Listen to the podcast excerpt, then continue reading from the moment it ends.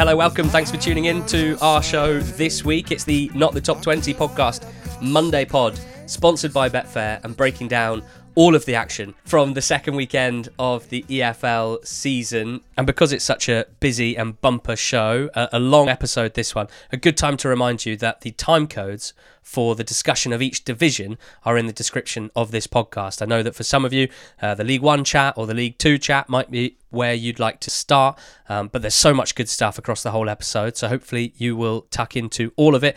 But the time codes are in the description for those of you who want to pick your poison George, I'm not sure how long one should bang on about how great it is to have fans back in stadia, celebrating last minute goals, moaning at a throw in being given the other way, but I think two weeks is definitely fine. And it really has made the first two weeks of this season start with a bang rather than whatever we had last season a, a cough, probably.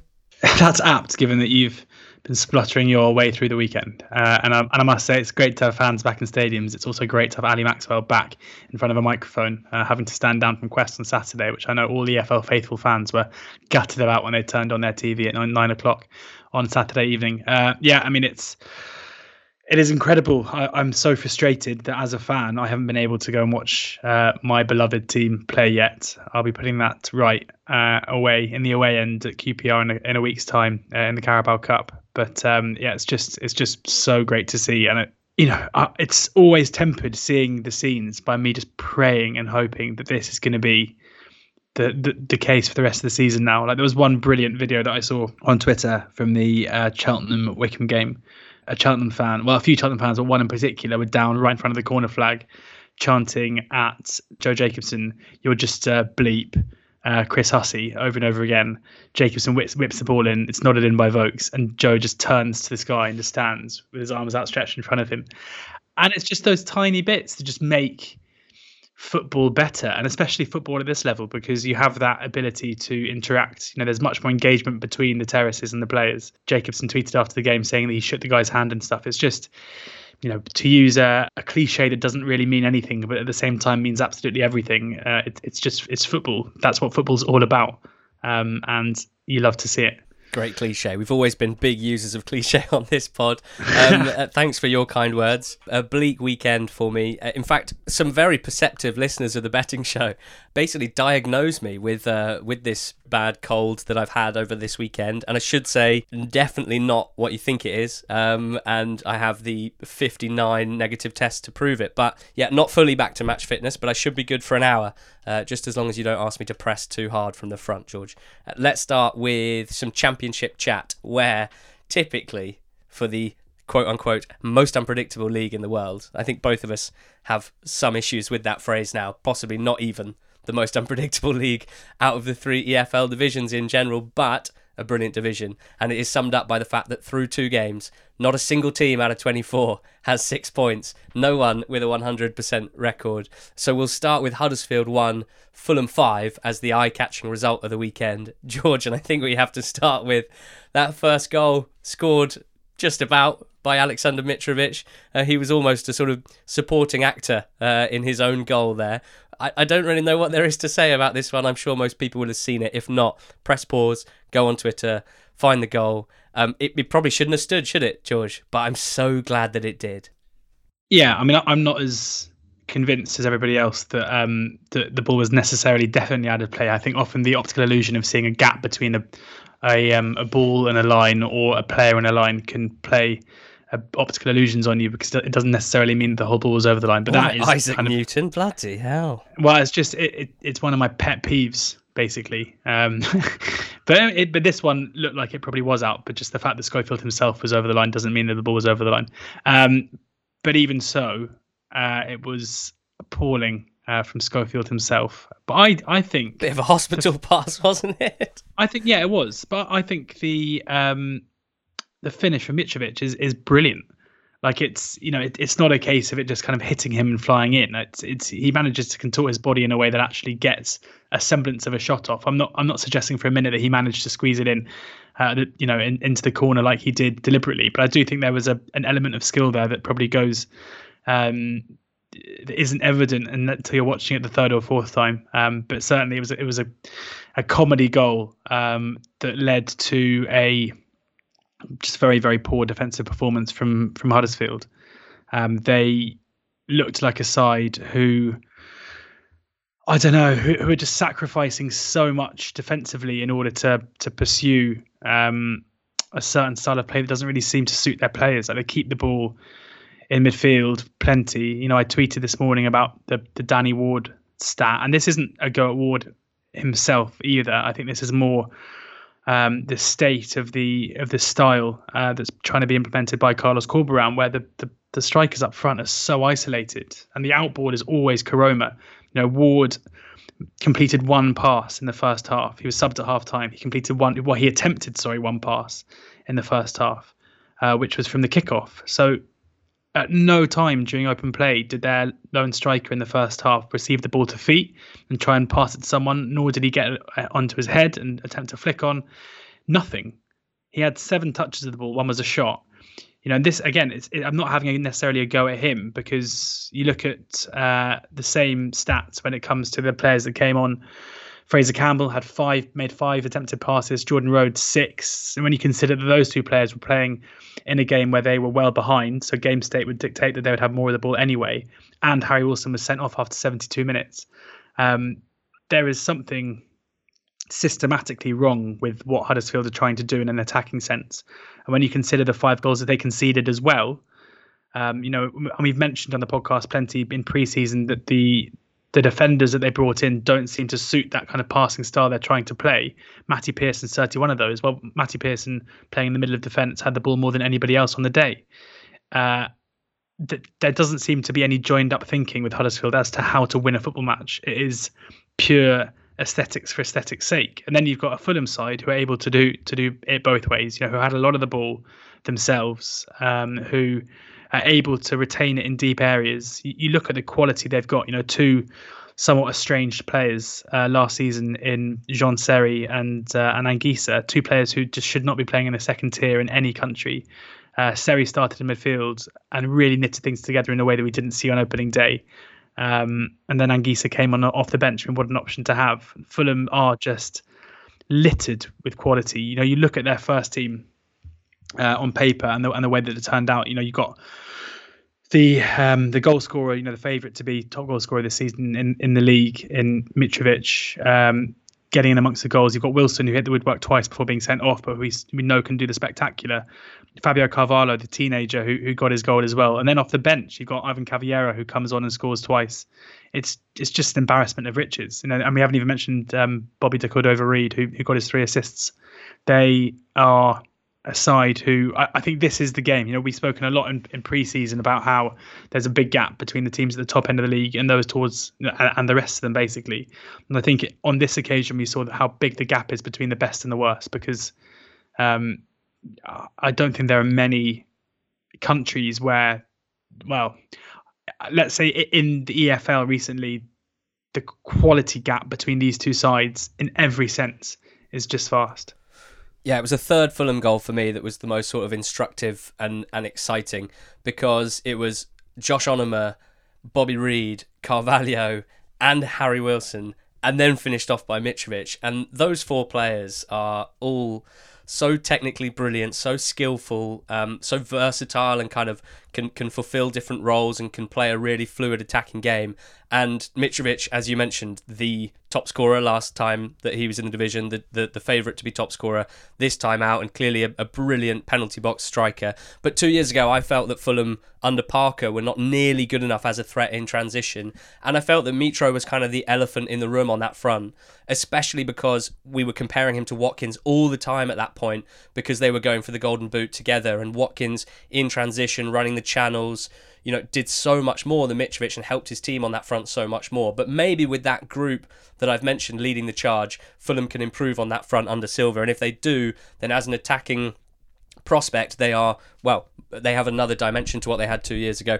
Of course, it's early days, and we should mention, as you did, that Huddersfield are about as soft a touch as you get at this level, and that has been the case uh, for over a season now. Um, Reid's hat trick of assists were, were, were excellent, all slightly different. Flick on from a set piece, um, uh, a nice short pass, and then one brilliant ball over the top to Cavaleiro.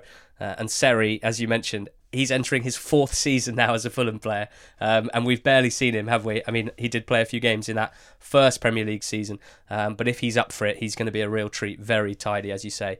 Uh, we've certainly seen the best and worst of Harry Wilson already in just two league games, kicking Colwill in and around the nuts uh, and picking up a straight red card was, was not his smartest. Uh, and just lastly on Huddersfield, I always enjoy Greg's Sunday Scout reports. Huddersfield fans uh, he said, It turns out that the error strewn I follow pantomime of the last six months wasn't just a terrier's cheese dream. More gaffs here than Danny Dyer presenting cribs. Fulham may be good, but I couldn't confirm that. Tete and Adarabioyo were strong, Carvalho lively, Colwill and High, Towns one eyed men. Let's move on to the second biggest win of the weekend in the Championship. That was Hull nil, QPR 3 after a 1 all draw on opening day against Millwall. Uh, QPR are off and running, George. And yeah, the better side here, 3 0 winners. Probably wasn't a 3 0 game on the balance of play and, and chances created, but still a very strong, eye catching, I would say, away performance from Queen's Park Rangers. Yeah, it was. And I think because the, the team I want to talk about the most in the sense of this game is Hull. So let's start with QPR because we need to give them due credit. Um, Charlie Austin was was out for this one um, with injury. So Lyndon, Lyndon Dykes came in, which we'd think would be something of a downgrade, but Dykes played very well and took his goal well as well. Rob Dickie with his with his third goal of the season in three games. I have absolutely no idea what he was doing, where he was when he scored the goal. I mean, I love it, but you know, that is a sense of a centre back who's um, got a lot of confidence because it wasn't from a set piece. He just decided just to to get himself in the six yard box and, and was in the position that Austin would probably adopt if he was on the pitch um, to bundle it home. Uh, and it was just a really accomplished performance. And, and, again, maintaining their style. That's the key thing here. You know, Mark Warburton hasn't changed away from the way he wants to play. They had the ball for, for plenty of the game. Willock was unbelievably impressive, I thought. Um, not, not, just his goal, the way that he's able to drop in and allow Chair to move forward at times, uh, link up the play between midfield and attack really well. He's such a well rounded player. Um, you know, you can't really pigeonhole him into a position. Um, such as the, the amount of work that he does and the goal threat that he is. So massive credit to QPR, and, and I'm not taking anything away from from them and what I'm about to say here.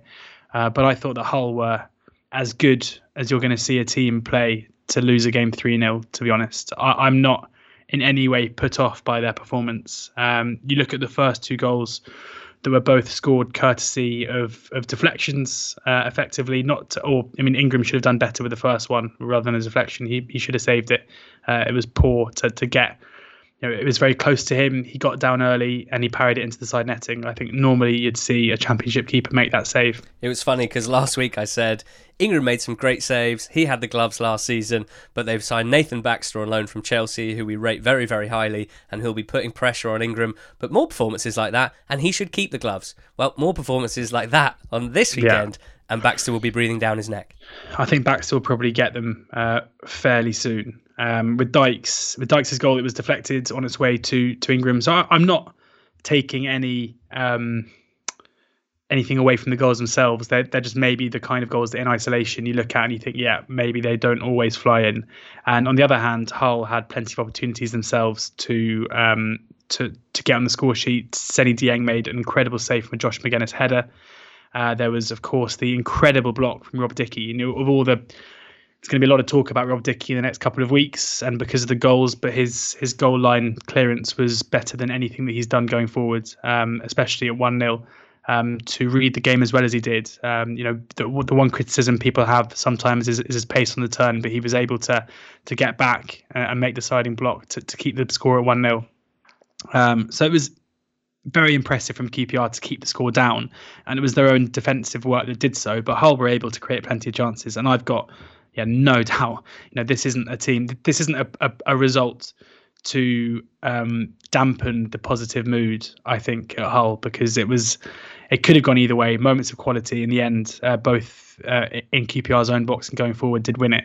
Um, but Hull's performance level was still pretty high, and they didn't deserve to lose it 3 0 first minutes of the season from Big Ilias Chair, who I think could have a real impact on the top of the championship this season, dovetailing really nicely with Chris Willock, uh, another player that we've mentioned in the last few weeks, who I think Willock more so than Chair, who I've been banging on about for a long time. Um, it, it kind of still. Uh, he still counts as a bit under the radar, I think, in, in general championship terms, but that won't last for long because he's such a clever player. And he got his first goal of the season here as well. Middlesbrough away on Wednesday for QPR. Big, big test, obviously, against Neil Warnock as well. Uh, one of his many promotions came at Loftus Road with QPR. Another team picking up their first win of the season was Cardiff away at Blackpool. Uh, Matt sent in a Sunday scouting report saying Cardiff's game plan was death by long throw, and it worked a treat. Sean Morrison for them stood out, won every single header. Now, funnily enough, on opening weekend, I believe it was Aden Flint who won something like 18 headers out of 20. This weekend, it was Sean Morrison who filled that role. It just shows the incredible strength that Cardiff have at the back in their defence, and it shows that that taking the aerial route against them is not an option, but stopping their own aerial route is the first objective. And, and Blackpool tried their best, but just couldn't do that. And a lot of teams will not be able to handle it, and and Cardiff will pick up wins by default which is pretty rare for a team in the championship because of this set piece threat. Um, they scored the most goals from set pieces last season by a mile in the championship. Doesn't seem that that will change this season. What I will say, because it's easy to just focus on how direct Cardiff are, because they are incredibly direct, and that's not going to change. But I will just flag up Ryan Giles, who has looked really, really sharp in the first two games of the season. He was their standout man against Barnsley in the one-all draw, and again this weekend. I mean, it's not just his delivery from set pieces, which is brilliant with that left foot. And it's not just the cross that he plonked onto Kiefer Moore's head for the second goal, which was a brilliant cross on the run in transition. But the speed that he has, and particularly his his desire to run in behind, is something that Cardiff don't have, as far as I can tell, elsewhere in the squad um, in the final third of the pitch. So we've spoken about them ideally getting more goals from people not named Kiefer Moore or set piece. Uh, and maybe Ryan Giles is the one who can give them that sort of third dimension uh, and help them become a, a, a, better team, one that can establish himself in the playoffs and, and who knows from there. Uh, a good start to the season, I think you have to say, from Cardiff. I'm not too concerned yet for Blackpool. Other than that, yeah, a, it's a bit of a weird one. Some of their summer signings, particularly Connolly um, and also Lavery and Bowler, have looked pretty good so far. And yeah, I'm looking at the, the team, the squad, and it it doesn't feel as good as the squad that they finished last season with. Um, having lost Simms and Ballard, particularly such key parts of their defence and their attack, um, I'm sure that others will come to the fore. And, and clearly, we think highly enough of Neil Critchley that we're not going to start turning on him anytime soon. Um, but this was a big test, and they didn't really pass it, unfortunately. Uh, and, and we'd like to see a bit more from them over the next few weeks, I think it's fair to say. Now, their promotion rivals from last season, Peterborough, uh, got their first win in the season, George, 2 1 against Derby. This one live on Sky early on Saturday. And yeah, Posh up and running in intensely dramatic fashion. Um, it, it, was not a good game of football. I got to throw that out there straight up. Uh, Derby were poor, Peterborough were poor as well. Um, Derby went 1 0 up in the second half through Jack Stretton. That was his first goal for Derby. And I think someone we're going to see a lot more of because Colin Kazim Richards picked up what looks like a, a mid to long term injury uh, in the second half, and Derby do not have any other recognised strikers uh, at this point in time. And as far as I can tell, they're not in a position to be signing a ton of strikers right now until they get more of a green light from the EFL. So Stretton put Derby ahead, but as soon as you saw 11 minutes of injury time go up on the board, you just you just worried for them and you felt like Posh, having not played well, were going to be able to do it. And, and it was Posh's substitutions that, that kind of did the business for them, which is very much in contrast to Derby not having much off the bench. So it was Burrows at the back stick, and it was Siriki Dembele scoring the winner in the 111th minute, I think, or at least the 100th minute. I think my overall takeaway here is that Derby just so unthreatening going forward, uh, and that's been a theme for a while now. It's not just because of the the, the chaotic summer, and it's not just because of the lack of options that they have, although that plays a big part. But Derby under Rooney have, have almost never been good going forward. You know, I can think of one game against Birmingham last season on Sky where they blitzed them in the first half. A few of those goals from set pieces. From open play, Rooney's Derby have never looked good.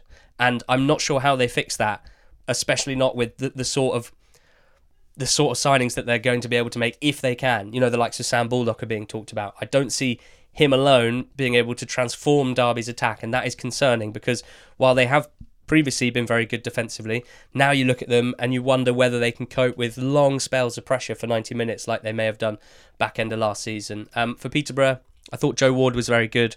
Always a player that I've liked just because of his his energy down the right side. His delivery is very good and his versatility. Probably not the best defensively, but versatile enough, I think, to play right wing back in a in a back three, five at the back system, and also right midfield in a four four two, maybe right wing in a four three three at a push. So he's a player that I like, and I'm glad he's um, started well in the championship. Jack Marriott played up front with Jonson Clarke Harris and looked very rusty. Um, as you'd expect from Marriott, looked lively and made some good runs, got into some quite good positions, and then inevitably miscontrolled the ball or didn't finish well. So hopefully he can um, get back to, to form. He'll be a, a, good addition to the posh front line if he can.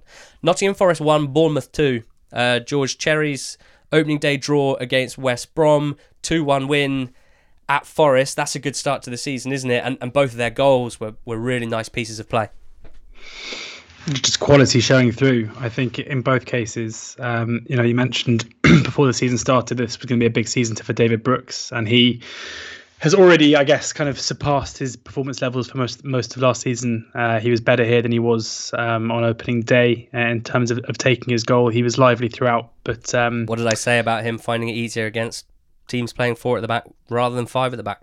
More space for him, more space for him to control and drive. Until until he uh, until he managed to get a second yellow, and and get sent off, which put um, well, it should have put Bournemouth under some pressure because it was a fairly tight game before that. Um, but Forest basically resorted to well, I think uh, Zinckernagel basically was resorted to taking pot shots at, at, any opportunity when down to when playing against ten men, and Bournemouth were able to see it home fairly comfortably. Uh, I, I, still think Bournemouth are, are slightly behind. Well, I think they're a fair bit behind where they need to be if they're going to keep up with the the three that we expect to be the, the top three. Although I would say now that I think West Brom and Fulham have proven themselves to be the class two out of the four as it stands at the moment, with with uh, Blades and Bournemouth with a bit to do. Um, but this is a classic case, and we saw it quite often last season with Bournemouth, where I don't think we can give Scott Parker a, a great deal of credit for his tactical acumen for this. This was a case of, of Premier League players playing in the Championship, showing their class and, and getting a couple of goals.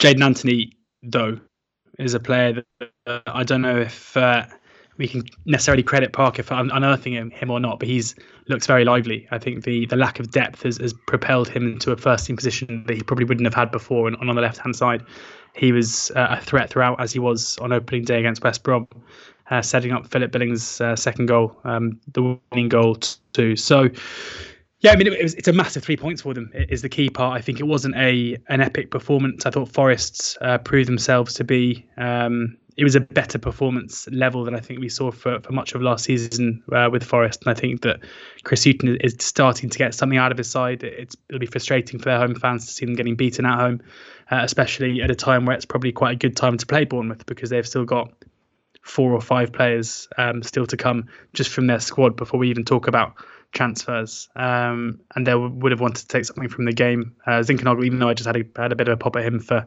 having too many pops himself, he he is he is a very exciting player and someone who gives Forest a bit of.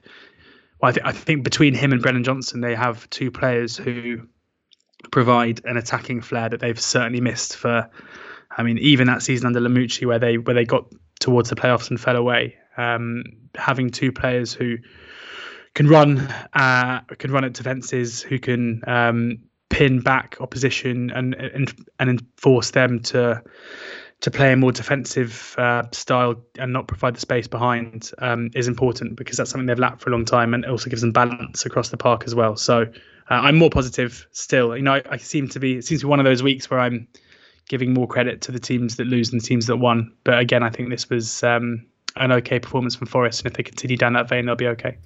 See, I think there's a little bit of early pressure on on Hughton um, to the extent that, that Re- results wise, definitely. Yeah, but but also, yeah, but for me, performance wise as well, not overall in the two games, but in specific moments that I think are quite important. For example, when they take the lead against Coventry, and instead of seeing out that that game where they've clearly been the better side, they suddenly turn into a something of a whimpering wreck and, and concede two goals that, that you never uh, associate with a with a Hughton side conceding. Uh, and then here, to my eyes, a pretty poor effort at coming back against ten men for, for a decent portion of the game, albeit against a you know a talented side. I think, yeah, I just think early. Tiny bit of pressure. I'm not one to start piling it on, and I'm not one to make a big deal out of things. But I, I look; those are two disappointing aspects of the first two games of the season and something to keep an eye on because we know that um, with the new CEO in charge at, Forest, Forest appear to want to go down the, the more data driven route. Now, I'm not sitting here and saying Chris Hughton can't fit that style, but if they are recruiting someone like Osei Tutu, who they signed in the week, for example, now he's a right back. He, he had to play at left back because they're so short in that area. He attempted eight dribbles, completed five. Like he's a he is a very attacking minded fullback and again, that doesn't scream Chris Hughton to me. So I'm wondering what sort of players they bring in over the next few weeks, and if we can consider them to be players that suit what we think is is Chris Hughton's style of football or not. There could be a bit of a clash there. I, I guess is just something that I that I wanted to say.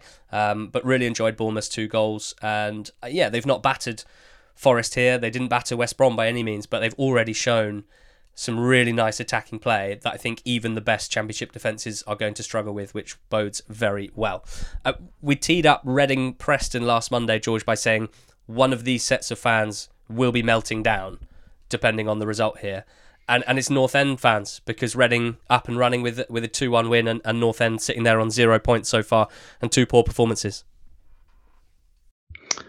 Two very poor performances, yeah. Um, I think for, for Preston to go into the season with the the, the, the first two games uh, being what looked like they should be kind of winnable games against Hull at home and then Reading away. Uh, Reading, given their issues, um, you know, these are two sides who they would anticipate, uh, you know, a minimum of probably two points, um, and they've managed to concede six goals. Um, the, all of the issues we spoke about pre-season with Preston, just in terms of, of them having a manager in Frankie McAvoy who is having to take on a job that was so well executed by Alex Neil, a manager who'd won promotion out of the Championship to the Premier League, by Simon Grayson, who has proven himself over a decade of being a, a very, very good EFL manager, or at least he was when he was at Preston. Um, jury may be out now in, in terms of what he's done since, but um, it, it, it seems kind of unfair to to lambast him, given he's coming into this job as his first kind of managerial job, and the expectations are to outperform where they should be uh, based on the squad and playing budget. But we're seeing now you know, it's, it's happened so quickly that you suddenly look at the team that's set up against Reading on Saturday, and it just doesn't look like a championship side at all.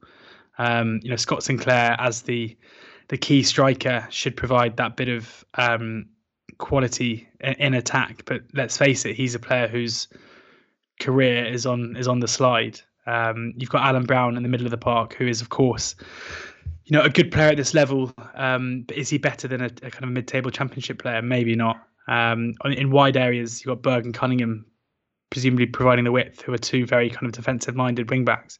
There, there's just not a great deal there to suggest that they're going to be able to to do this, and and I I can't see how I would be very surprised if if this ends any other way. But suddenly Preston realizing they probably need to make a change in the dugout and find somebody who has a track record of of getting sides performing above above their level because that is what they do every season. And very quickly, in my mind, they've gone from being a, a team who's exciting, who they can easily break into the playoffs to being one who have to be concerned about relegation. And, and, it was clear, you know, we were worried about both of these sides coming into the season, and still now Reading's squad is fairly thin. But when you've got a player like Swift um, sitting in behind Lucas João, um, you look at Femi Azeez, who who scored his first goal for Reading, uh, an academy graduate who. You know, I knew very little of b- before the weekend, but looked very lively. Even the midfield pairing of Laurent and Rinomhota, um, there is already much more threat in that Reading side um, with a solid base to build upon.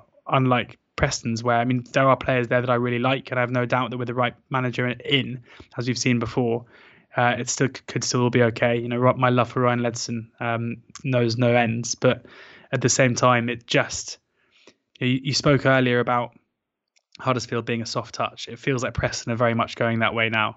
Um, hapless in terms of, of preventing goal scoring opportunities and, and pretty toothless in attack is is not a very good combination. I'm a sucker for a pass and move goal with, with a ton of one twos. So Swift's goal here, especially the one the first time finish off the inside of the post, absolutely dreamy. Too good, John Swift for the second game in a row.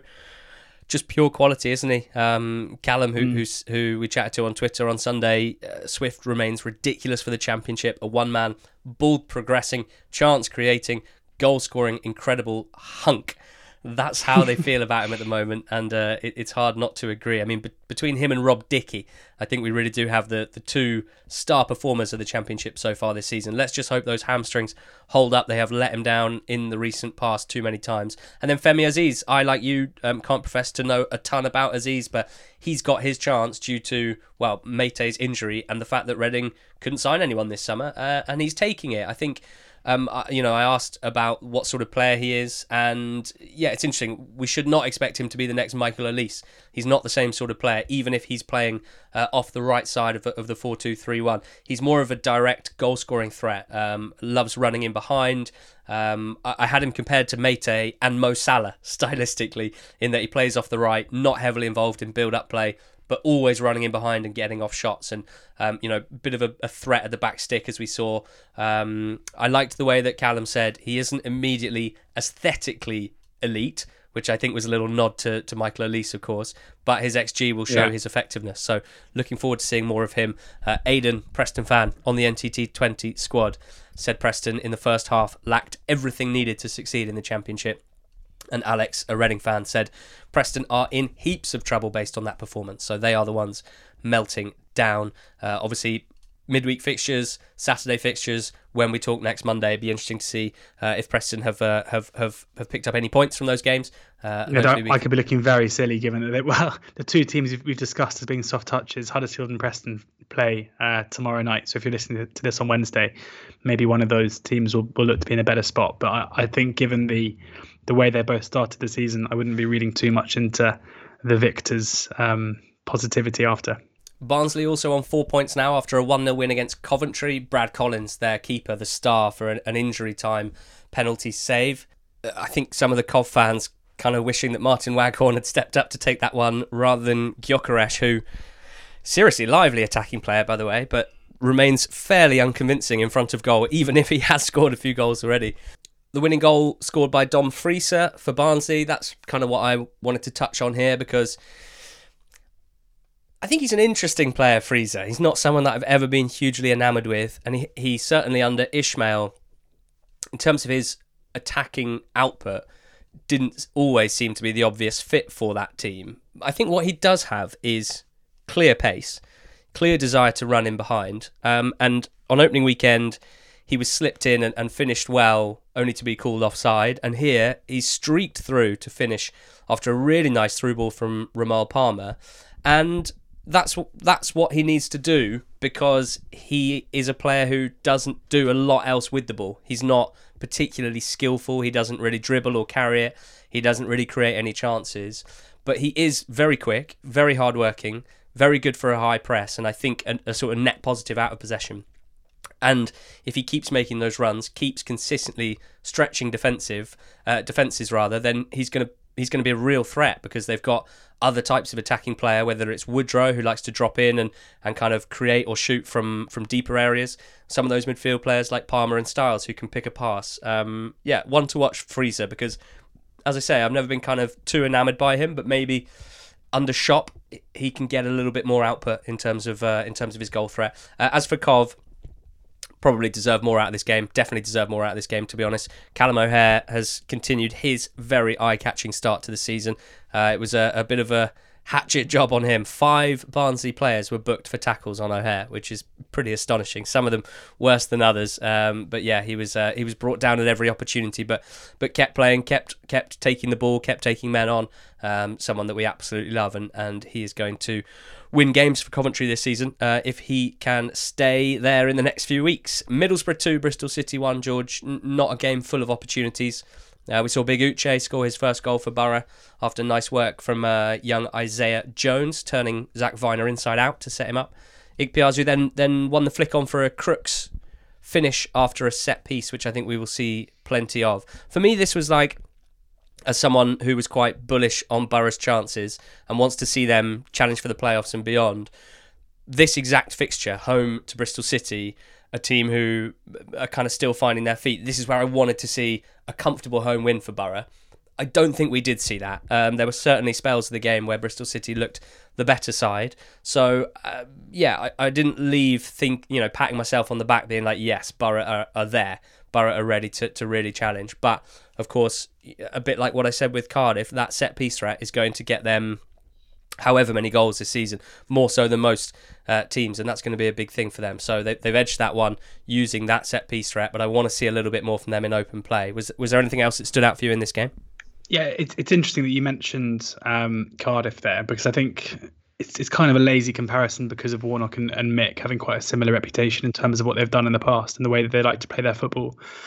Um, it's also it was, a comparison kind of, that we've never really enjoyed, certainly in terms no, of style of play. No, for sure. Um, and there was something quite predictable. I thought when when um, on Quest when Colin asked um, Ollie which clubs he thought were the ones that when he was talking about there being clubs who were closest to the top four, you knew that he was going to say Cardiff and Boro were the two um, because of the respect those two managers have.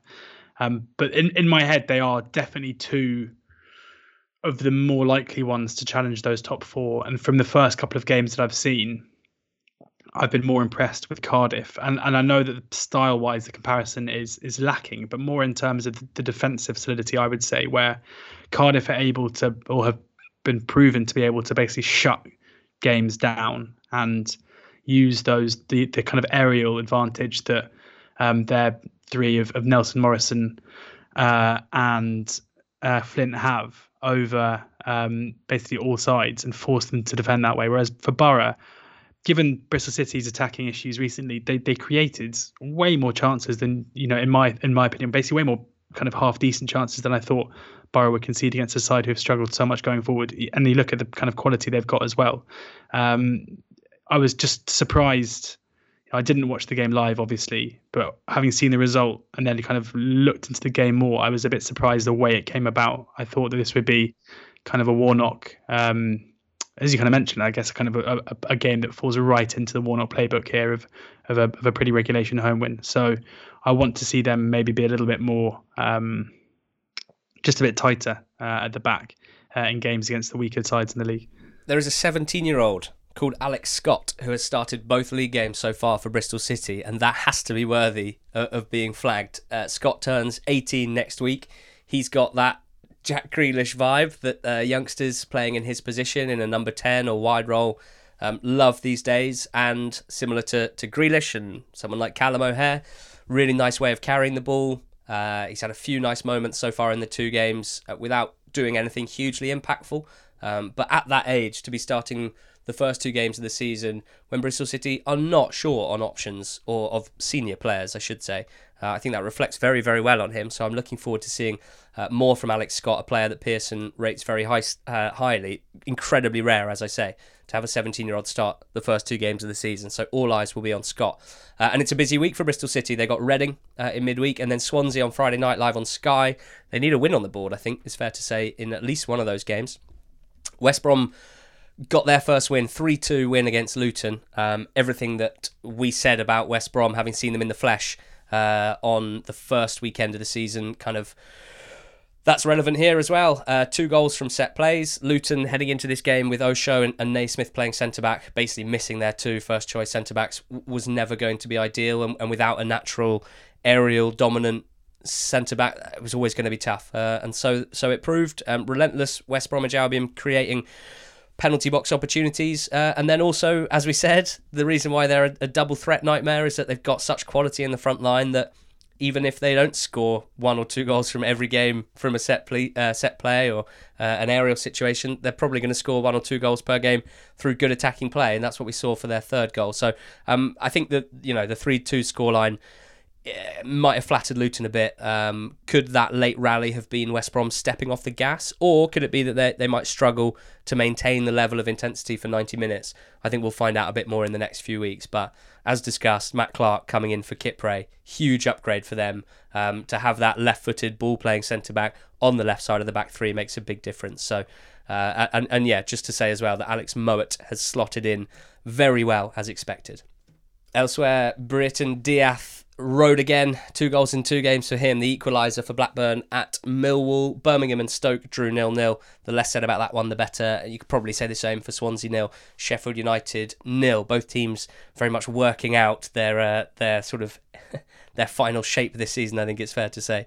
Uh, League One now. Uh, we got four teams with a 100% record. George Wycombe Wanderers are one of them. They went to Cheltenham on the weekend. Uh, 3 1 winners they were. Another good, pretty even game, I think. Alfie May missing a one on one at a key moment at 1 1. Uh, and then it was it was Wycombe who imposed themselves and a, a youngster that we flagged up last week with some sweet, sweet strikes, Mr. Pendlebury, who sounds like a, a 1930s England international. Yeah, it was. It was a tight game, uh, but a game won by two moments of quality, as you say, from Pendlebury. Uh, another player who um, yeah, Reading fans I'm sure are wondering already why they why they let him go. They're having to listen to a player they let go about four years ago, and Rob Dickie tearing up the uh, championship from centre back, and now they're having to deal with um, a, a, player who obviously was thought a lot of uh, a couple of years ago. Um, doing this, he looks very very lively indeed, and, and for Wycombe as a club and as um, and for the players after the back end of last season and the way they were relegated.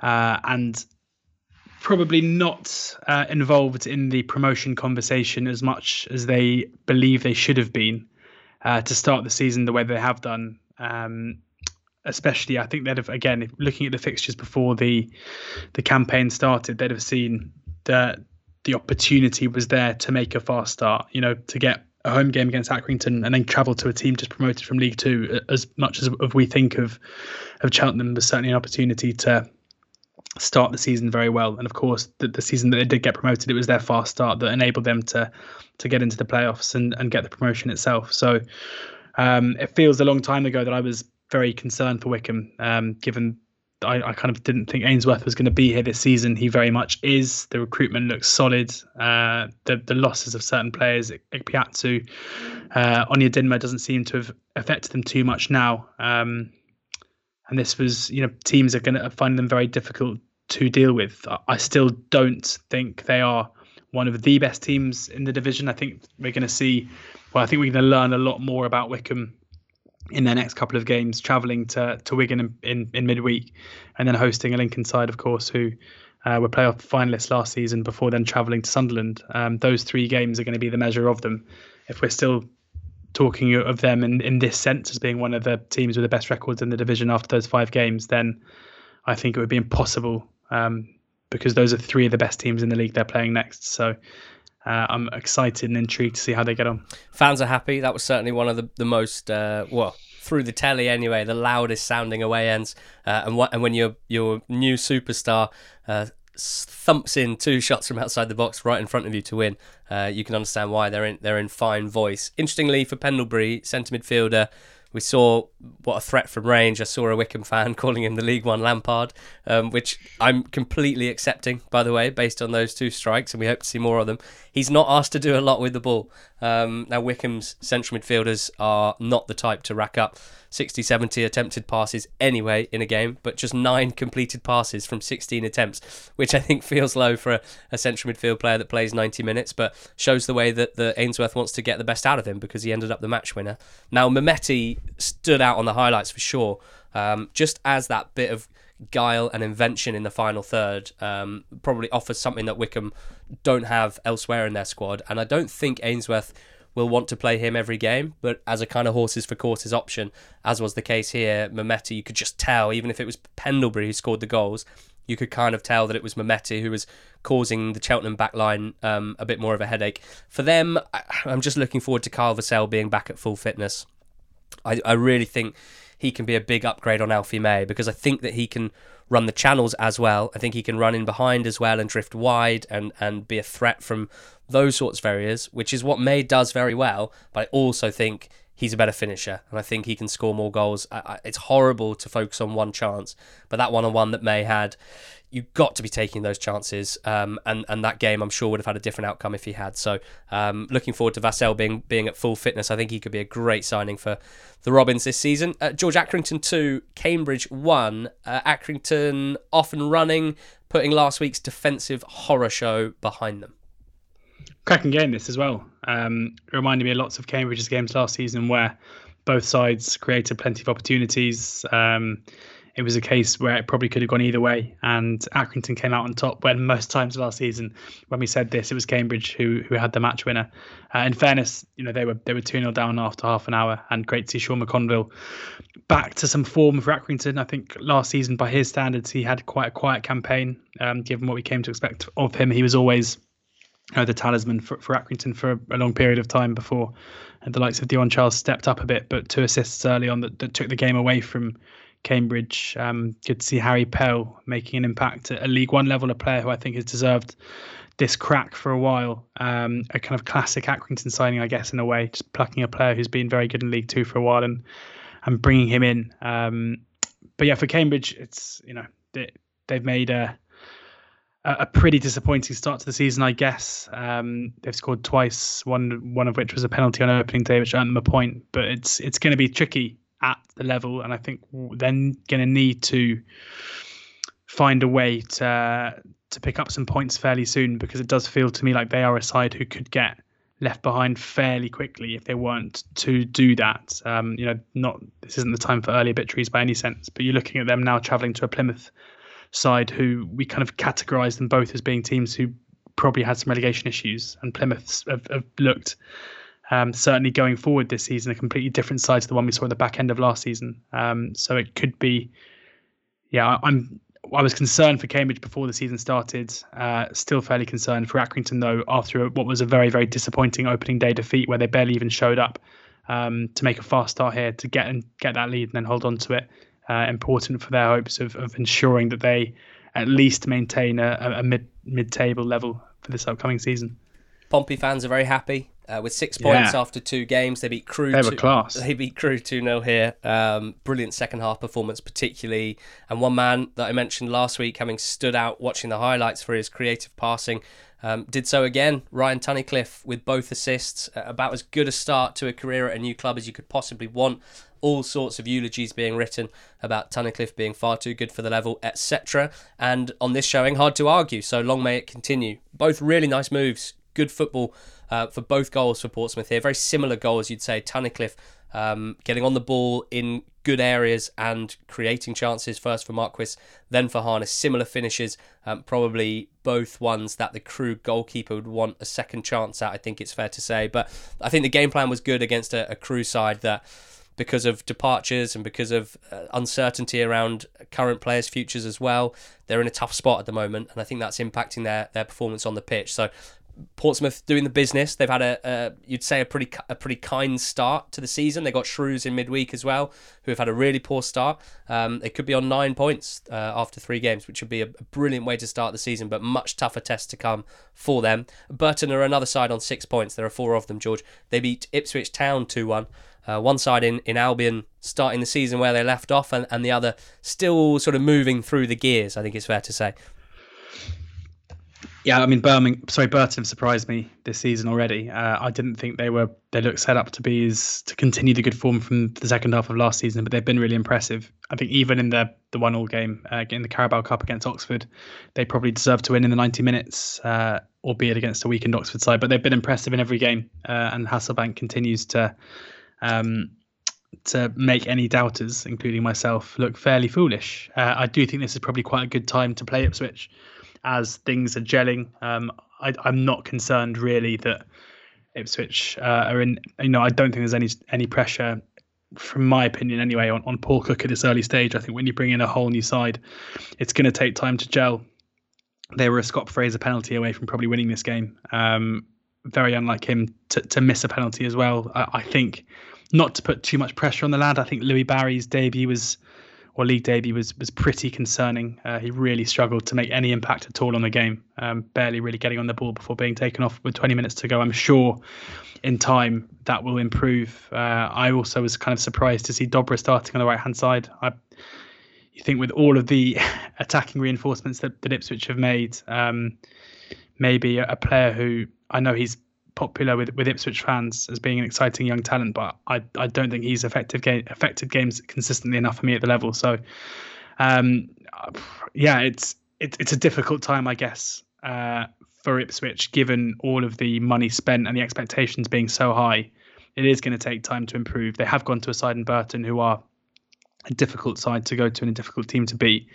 Um, but I'm sure that the quality in time will show through. Um, but I, I, guess maybe more so than the results themselves, it's been Ipswich's inability to dominate games that has been probably the concern and the thing that'll have to change before things, you know, you can look forward to a more sustainable run of good form. Um, because as I mentioned earlier, when you've got the amount of quality they have on the pitch, they will win games. Um, but you want them to be doing it in a manner that suggests they're going to be very, very hard to beat.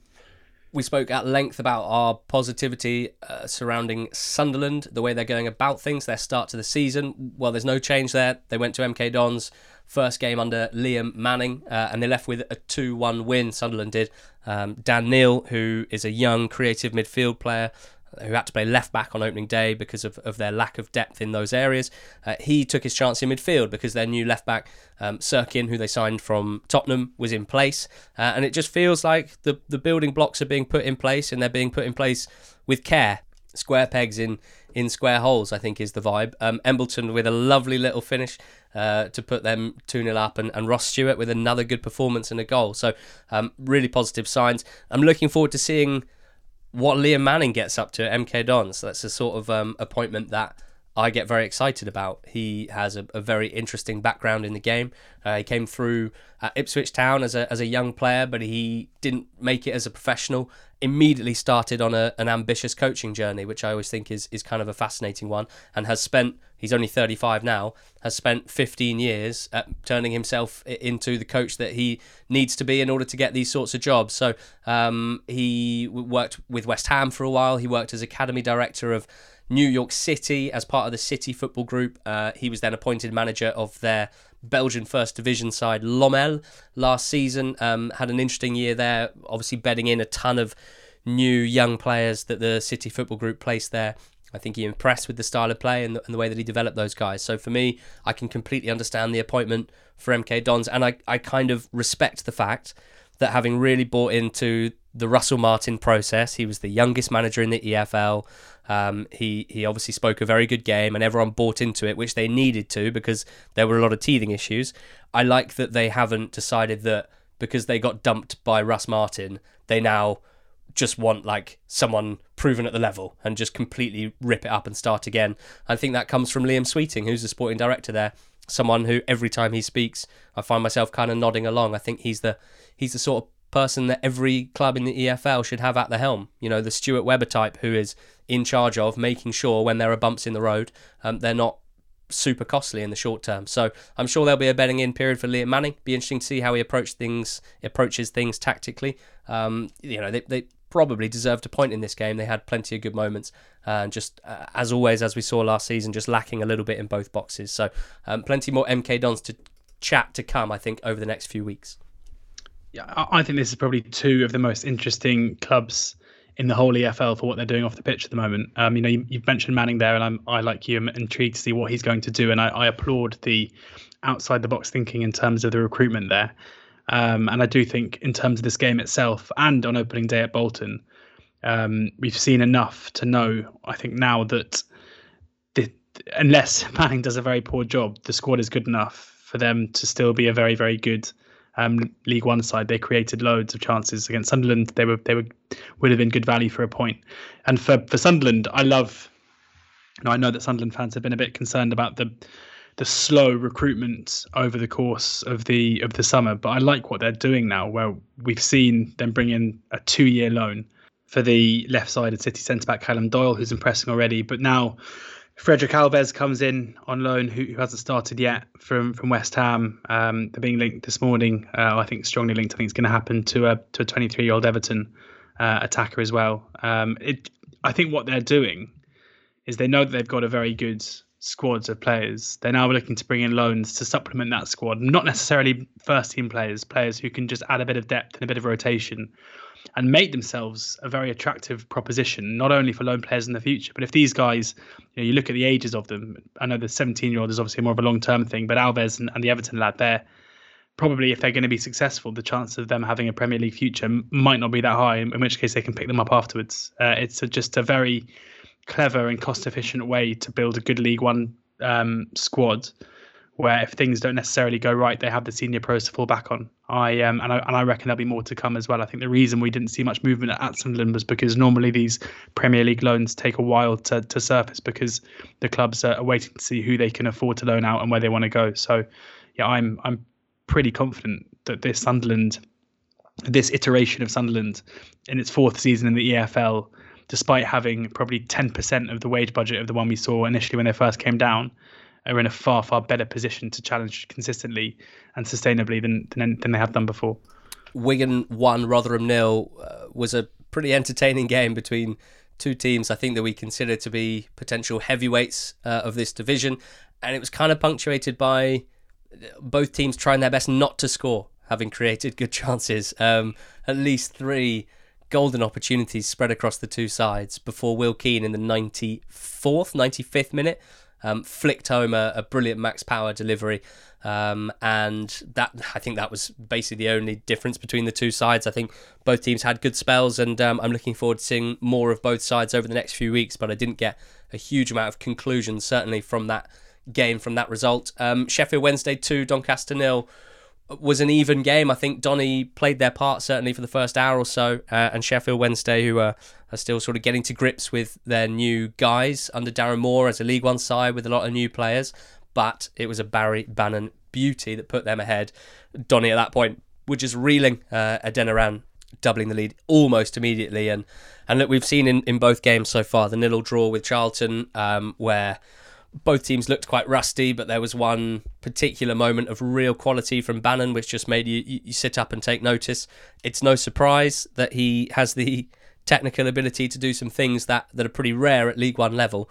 Now, uh, you know, I think he's the sort of player who, because of his organisational skills, can get by without necessarily being particularly strong or quick physically. Um, I, I, think someone like Adeniran is good to have around him, um, who can kind of maybe be the, the yin to his yang out of possession, so to speak. But when he can do what he did on the weekend, curling in a ball into the top corner from 20, 25 yards, and when you can trust him to do that more than pretty much any other player in the league, um, it's just about getting him in the right positions and building the team around him as long as he's up for staying, which at this point in time, it, it feels like he is. And look, Wednesday, four points, no goals conceded. They haven't yet been particularly good in the final third, but they have been pretty solid. No goals conceded in their three competitive games so far. And for me, that's the exciting way around. Uh, when you've got Darren Moore in charge, who I think we can expect to make some pretty big improvements on the attacking front. Well, if the foundations are there at the back already, then that should be pretty exciting, I think, for Wednesday fans. Uh, Lincoln 2, Fleetwood 1, already a bit of a theme emerging for, for Fleetwood Town being excellent in the first half and then falling away to lose. Um, it's twice now. They've played two good teams, Pompey and Lincoln, top half teams uh, at the bare minimum, and they've been the better side to start both of those games and lost both of those games. So I'm a bit confused as to whether I should be encouraged at their level of performance in the first half with people like Shayden Morris playing brilliantly or very concerned at how easily they they run out of steam and, and fold in those games. I, I, I don't really know where I stand here. Uh, for Lincoln, it was a poor first half. Ha- halftime changes, I think, made the difference here. Uh, Adelakun came on. Uh, Scully moved out to the left hand side. Adelakun played tucked in off the right, and um, his quality on the ball, uh, his ability to sort of jink past a man and, and, play clever passes, I think that really opened up the pitch. You could see from the two goals that they scored that down the left hand side, where Scully and Teo Eden, who was sort of underlapping him from left back, um, they had the space to thrive, and, and Fleetwood didn't really know how to handle that. So uh, it was a late, late penalty, wasn't it, for Lincoln to win this game? But probably by the end of it, hard to argue with the result. George, tell me what happened uh, in yellows against Charlton Yellows 2, Charlton 1. Oxford 4 points through two games. You must be getting a nosebleed after the way you've started seasons in the last few years.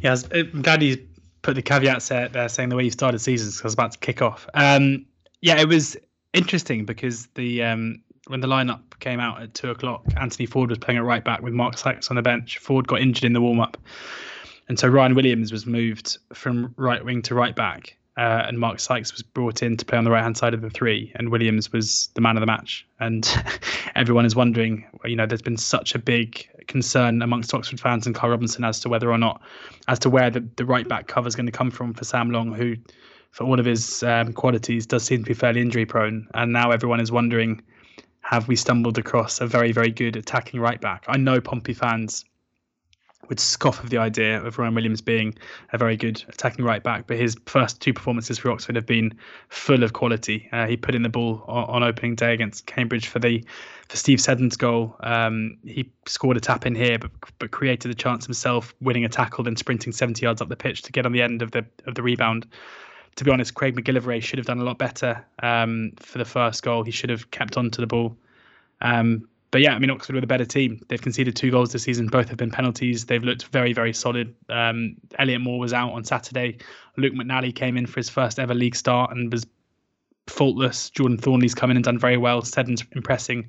Oxford fans are just incredibly positive about what not only the first team looks like, but about the depth too. Uh, the recruitment looks really impressive. So too early to to get over excited, but it was you know Oxford were the better team in the second half at two one as well. There was there was clearly a better side here. It didn't um, seem like Charlton Athletic offered a huge amount of threat outside of the pretty large threat of Jayden Stockley. Yeah, I think that's fair. Uh, I think it's fairly one dimensional. Um, you know, we went to go and see them in the Carabao Cup on, in midweek, and you know they, they played a pretty weak inside, but brought on Stockley, brought on Dobson in the second half, and it didn't really affect much. Um, they haven't scored a goal from open play in their three matches so far. They've scored one penalty, and it's not like they're like they're missing lots of chances as well. For for such a positive guy in Nigel Adkins, whose teams generally play pretty positive football, and quite a lot of investment in the playing squad as well. Um, it's pretty one dimensional. I mean, Kirk will improve that when he comes into the side. There's no denying that, and that's a big signing. But um, definitely for two teams whose aspirations were probably pretty similar. Um, who kind of the market, the, the, betting markets had as being fairly level at the beginning of the season. Um, it was pretty clear on the pitch on Saturday which team is is further ahead uh, in terms of where they are right now. Morecambe have four points through two games. They beat Shrews 2 0 here uh, in front of, well, uh, an amazing crowd, really. They sold 700 season tickets the last time that season tickets were able to be sold. This season, 2,100, um, which is trebling their season ticket holders. It just shows how excited Morecambe fans are by the direction that their club is heading, and they're playing really well to start the League One season as well. Uh, Stephen Robinson already getting a lot of praise for some tactical stuff that he did in the Carabao Cup against Blackburn, and just for using this squad that we felt in our gut was impressively built over the summer. Um, now it is still two of the old boys who are standing out the most, I would suggest. Cole Stockton, of course, with three goals in two games. Uh, him and Matty Stevens of Forest Green, the only players on three across the EFL so far. Um, and yeah, just showing that he's so much more than a, a target man who brings others into play and doesn't offer much of a goal threat because now he's a target man who brings others into play, who can also carry the ball, who can also be a threat in the penalty box and, and finish his chances well, which is a, a yeah, it's a hell of a skill set that. And then the right back Ryan Cooney, who I think he did two years on loan uh, from Burnley, uh, and then Morecambe signed him permanently this summer. He's only 21 and clearly has a home at Morecambe after those loans, and is ready to kick on his his sort of journey back up the pyramid because as right backs go, both defensively in terms of enjoying the battle, uh, but also carrying the ball forward uh, I don't think his crossing is necessarily something that stands out hugely, but something to work on, uh, and has started the season really well. So, you know, it was late heartbreak, wasn't it, at Portman Road? They almost left with a 2 1 win, and now a very comfortable 2 0 win against a side in Shrewsbury that, that we thought would struggle, um, and, and we kind of felt that Morecambe would most likely be in a relegation battle as well. So, all positive stuff for Morecambe and for Stephen Robinson. Uh, lastly, Plymouth 1, Gills nil hugely emotional day at home park after the events in Plymouth at the back end of last week, and um, uh, uh, an amazing moment really. Luke Jephcott's winning goal. Um, someone who's, goal. who's come through the academy has a great connection with the fans who they couldn't watch score a lot of goals last season, but they have watched this season already. Scored two and two, uh, a brilliant, brilliant goal. The sort of goal that we'd love to see him score more of because in his amazing run last season, he was scoring all kinds of poachers finishes. I always think of Nikica Jelavic on this front, where it's like there was some stat about how 90% of his goals were first time finishes, i.e., first time shots or headers from cutbacks or crosses. That's kind of that's how Jephcott was thriving last season. That kind of fox in the box poacher role. But this was pure quality and brilliant strike. Tom sent us a Sunday scouting report saying that Jordan Houghton was also very impressive in the uh, in the midfield holding role for Argyle, and that Scarr and Wilson dealt well with the physical duo of Akinde and Oliver for Gill. So load of tick in the boxes there. Three summer signings. They need to come in and hit the ground running. Those guys because Argyle finished last season so poorly. Um, but but uh, yeah, a huge win for them. They've got another home game in midweek as well. And then Don's three, Bolton three. We're not going to talk about the football, but just a, a welcome home to Don's fans.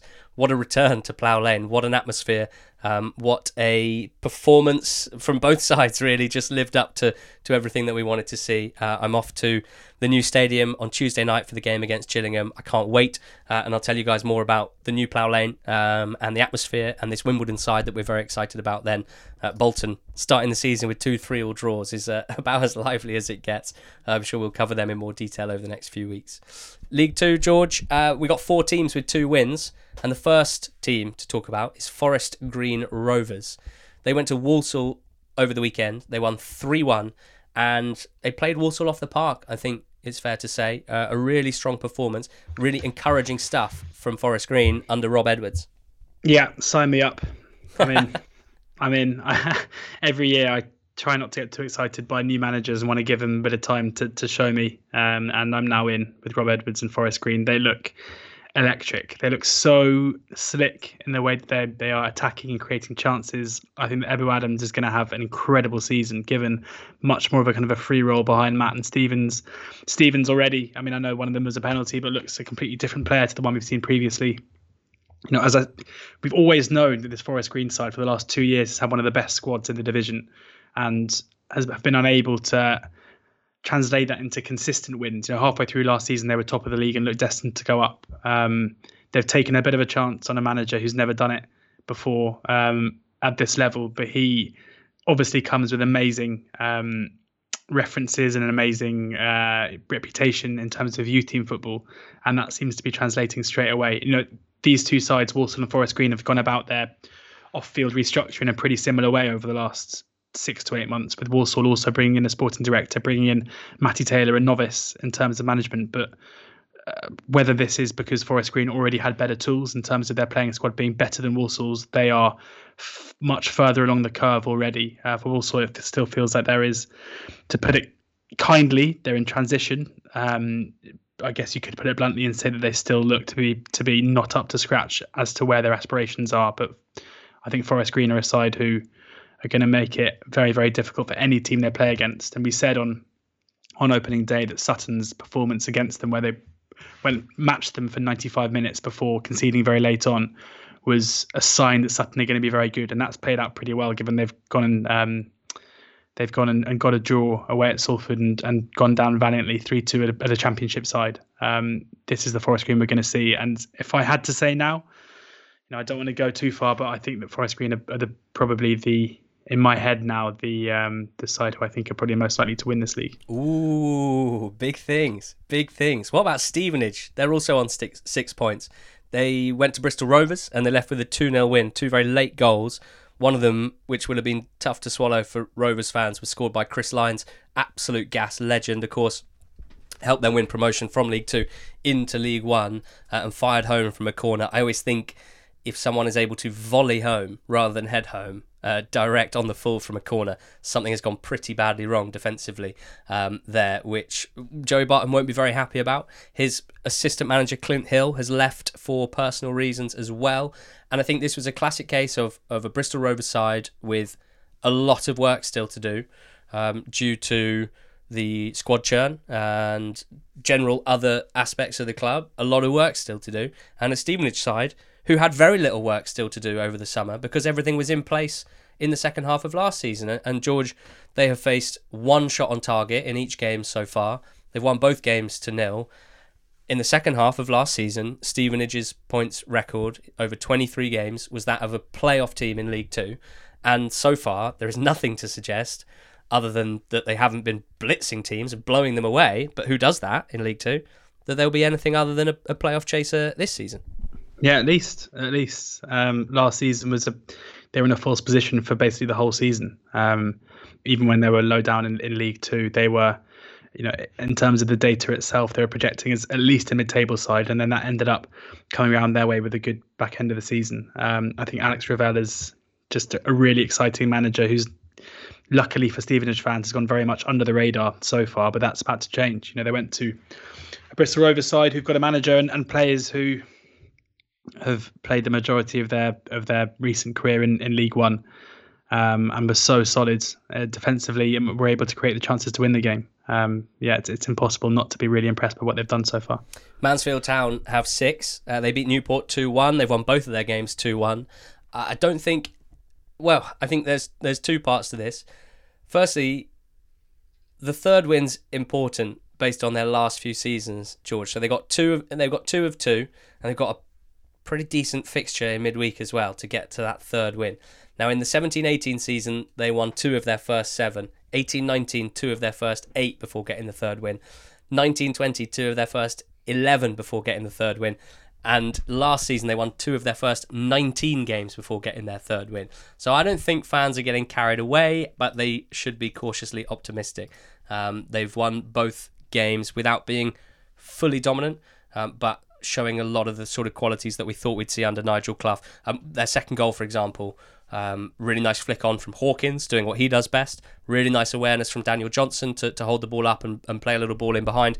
And there was a someone breaking from midfield, Clark in this instance.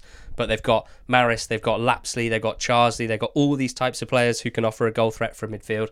And I thought that was a really nicely taken winning goal after the first goal for each side were well, were either was either poor goalkeeping or poor defending, uh, you have to say. But great start to the season for Mansfield. I'm sure we'll be talking plenty about them over the next few weeks. And Colne nil, Northampton one.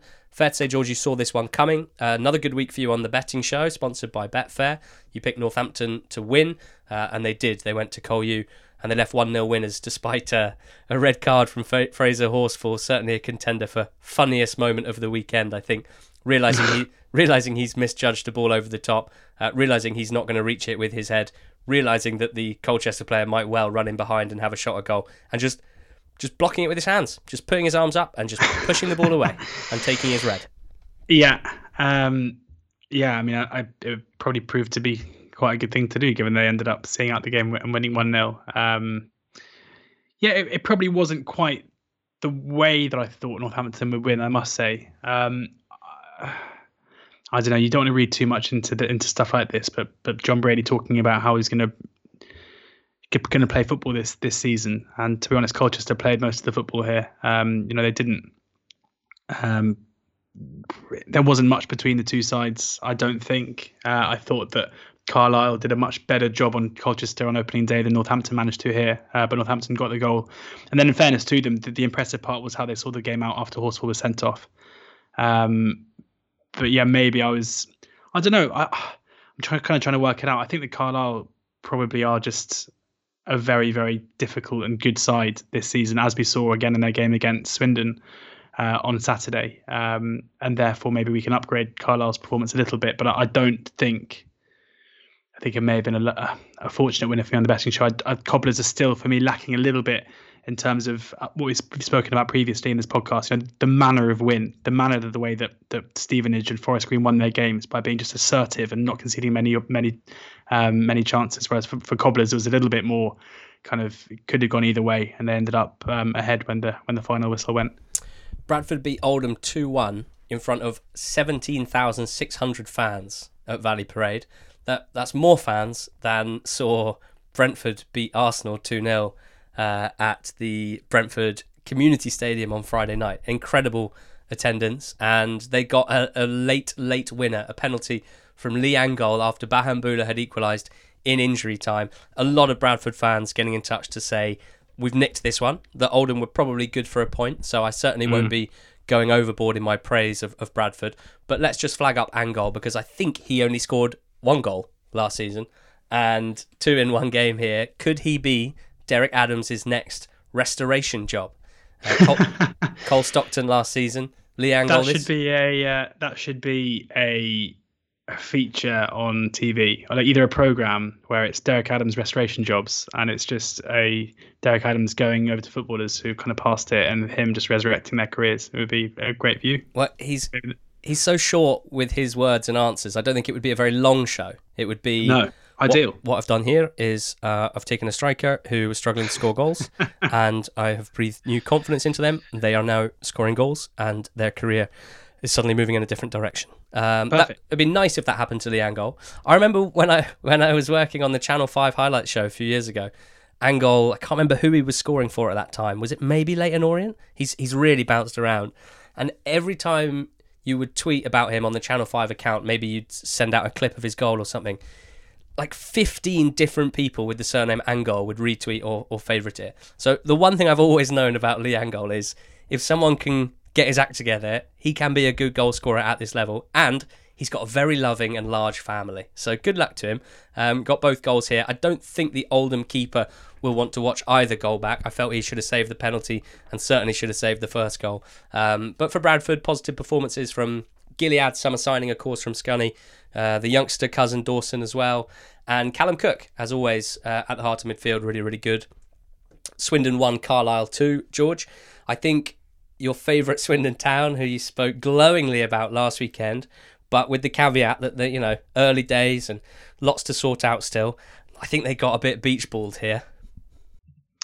Yeah, yeah, they did. I mean, as as I said a second ago, I think Carlisle are, quickly uh, showing the same performance level as we saw in the first half of last season, where they're their relentless press, pressing is making it very team, difficult for teams to get out. And we saw Swindon control this game for, for much of it, but control in, in not a very attacking sense, basically just having the ball in deep areas. Um, having said that, I do think that Swindon's you know, Swindon created a fair few chances despite them being penned into their own half for most of it. And I, I don't think this was in any way a performance or result that has me um, reconsidering my Swindon positivity. Um, even though the, the red card to, to Hayden, I mean, it should mean he's only out for one game. Um, but he, again, on the right hand side of, as an attacking right back, was probably Swindon's best player on the day until the, the foolish sending off. Um, but yeah, I think Carlisle are very quickly showing that they are still a side who are going to be very, very difficult for anybody, any team to beat. They are uh, Beachboard is is is is live. Even in the second half of last season, when Carlisle picked up decent results, um, it didn't really feel like it was in the same style as as, as before their COVID break. Whereas now, um, they are a, an absolute nightmare. They are kind of re- reminds me of I think Beachboard is kind of valuable light, where they just push you so high up the pitch and um, and attack at any opportunity. And Swindon found it very very hard to cope with. Leyton Orient three, Exeter City nil. Certainly an eye-catching result, and with the dominant performance to back it up, uh, which I enjoyed very much. I watched Orient against QPR in midweek in the Carabao Cup, and their second half performance was excellent uh, and felt like more of the same. I think what I'm most excited about here with Orient under Kenny Jackett is that they look like a strong team, by which I mean physically strong, very competitive, very up for the battle, and certainly able to play direct, which I think we knew was going to be the case based on Jackett's history and the style that he has played elsewhere. But also, that has been overplayed for sure when it comes to Jackett. This idea that he is just some lumpet manager is so wide of the mark. And mm. just as Portsmouth did, although it was overlooked sometimes, and why I'm excited for Orient is they can play good stuff as well. And so far this season, they've scored set piece goals. They've scored goals where they've gone direct and they've won and they've won flick ons or they've won second balls in, in the opposition's final third. And they've also scored a goal or two where they've just knocked it around. They've they've recycled the ball. They've been patient. They've waited for openings. They've played it into good attacking players, and they've and they've created and scored really good goals. So it's it's early days, of course it is, but it's that it's that kind of dual ability to, to be able to go long and be a threat in that sense, but also to play good attacking proper football, if you like, uh, as well. I think that's that's caught my eye. And Kyprianou in midfield, youngster, uh, he's caught my eye. He also caught the eye of uh, SEA Grecian Exeter who tweeted us on Sunday to say uh, some really quick, neat passing. He's a key to that, you know, to that ball on the deck approach, as much as certain other players are key to, to the more direct approach. Great start to Kenny Jackett's regime. At Barrow 3, Hartlepool nil. George, a cracking game at Holker Street. The fans had waited a long time to be able to watch their fan, uh, their team back in the EFL. Um, some cracking goals as well in this one. Yeah, it was. I mean, it, it made a mockery of your assessment that's usually spot on that um, 352 versus 352 causes a terrible game. Um, it was a brilliant, yeah. I mean, it, Barrow took the lead three times. The third time was enough um, to get the three points. They, uh, it was their new cult hero Dimitri Sea, who came off the bench and got the winner. And I love the way that it was a tap in, but he decided to absolutely rifle it into the side netting the way that we all would do. I think he I thought he was offside. That's why. Um, a shame for him that he ended up going off injured. Hopefully for Barrow fans, it's nothing too serious because he does look like a very, very lively player released from Aston Villa um, now at Barrow. Um, but I think the, the important thing here was for a for Barrow to get their three points, but secondly, I thought Hartlepool were really impressive. The way that they were able to come back from behind twice showed some real character and quality. Um, I said on the betting show tip, when I tipped up Barrow that I thought this was just a game where the home side would just better than the away side. And whilst that was played out again in the scoreline, I thought Hartlepool put in a level of performance that um, I didn't necessarily think they would do. So, yeah, I'm taking out of this um, probably the Hartlepool are, are going to be a side.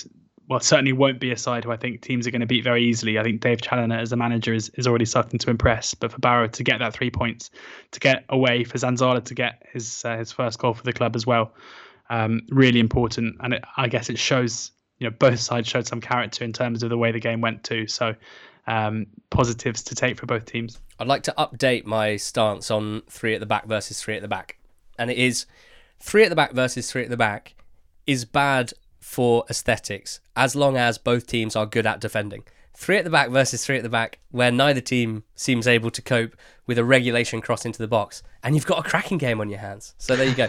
um, it's a, it's a longer version, doesn't roll off the tongue as well, but there you go. Um, Jamie Sterry, by the way, we mentioned him last week. Hartlepool's right back. We mentioned his delivery on opening weekend. Some more wicked, wicked crosses in, in into the mm. box from the right hand side. Um, already looks an absolute class act, which is brilliant to see. I know that um, I had a few messages from people after I mentioned him last week saying they either knew him from Football Manager or remembered him as a Newcastle reserve player, and brilliant to see him um, making such an impact early on for this Hartlepool side. Um, and that's that for this podcast. What a weekend in the EFL! It's taken us a long time to go through the best bits, but hopefully you've got to this point, you've enjoyed it, and hopefully you feel like you've uh, you've got a good steer on what happened. And we go again in midweek, the first round of, of midweek games, uh, spread across Tuesday and Wednesday.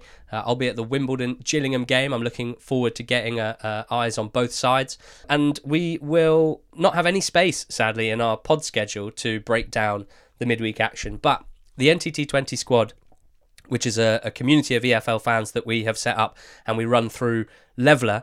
Uh, we'll be living it all on there. We've had such a good start to the season. We've got around 100 members on there.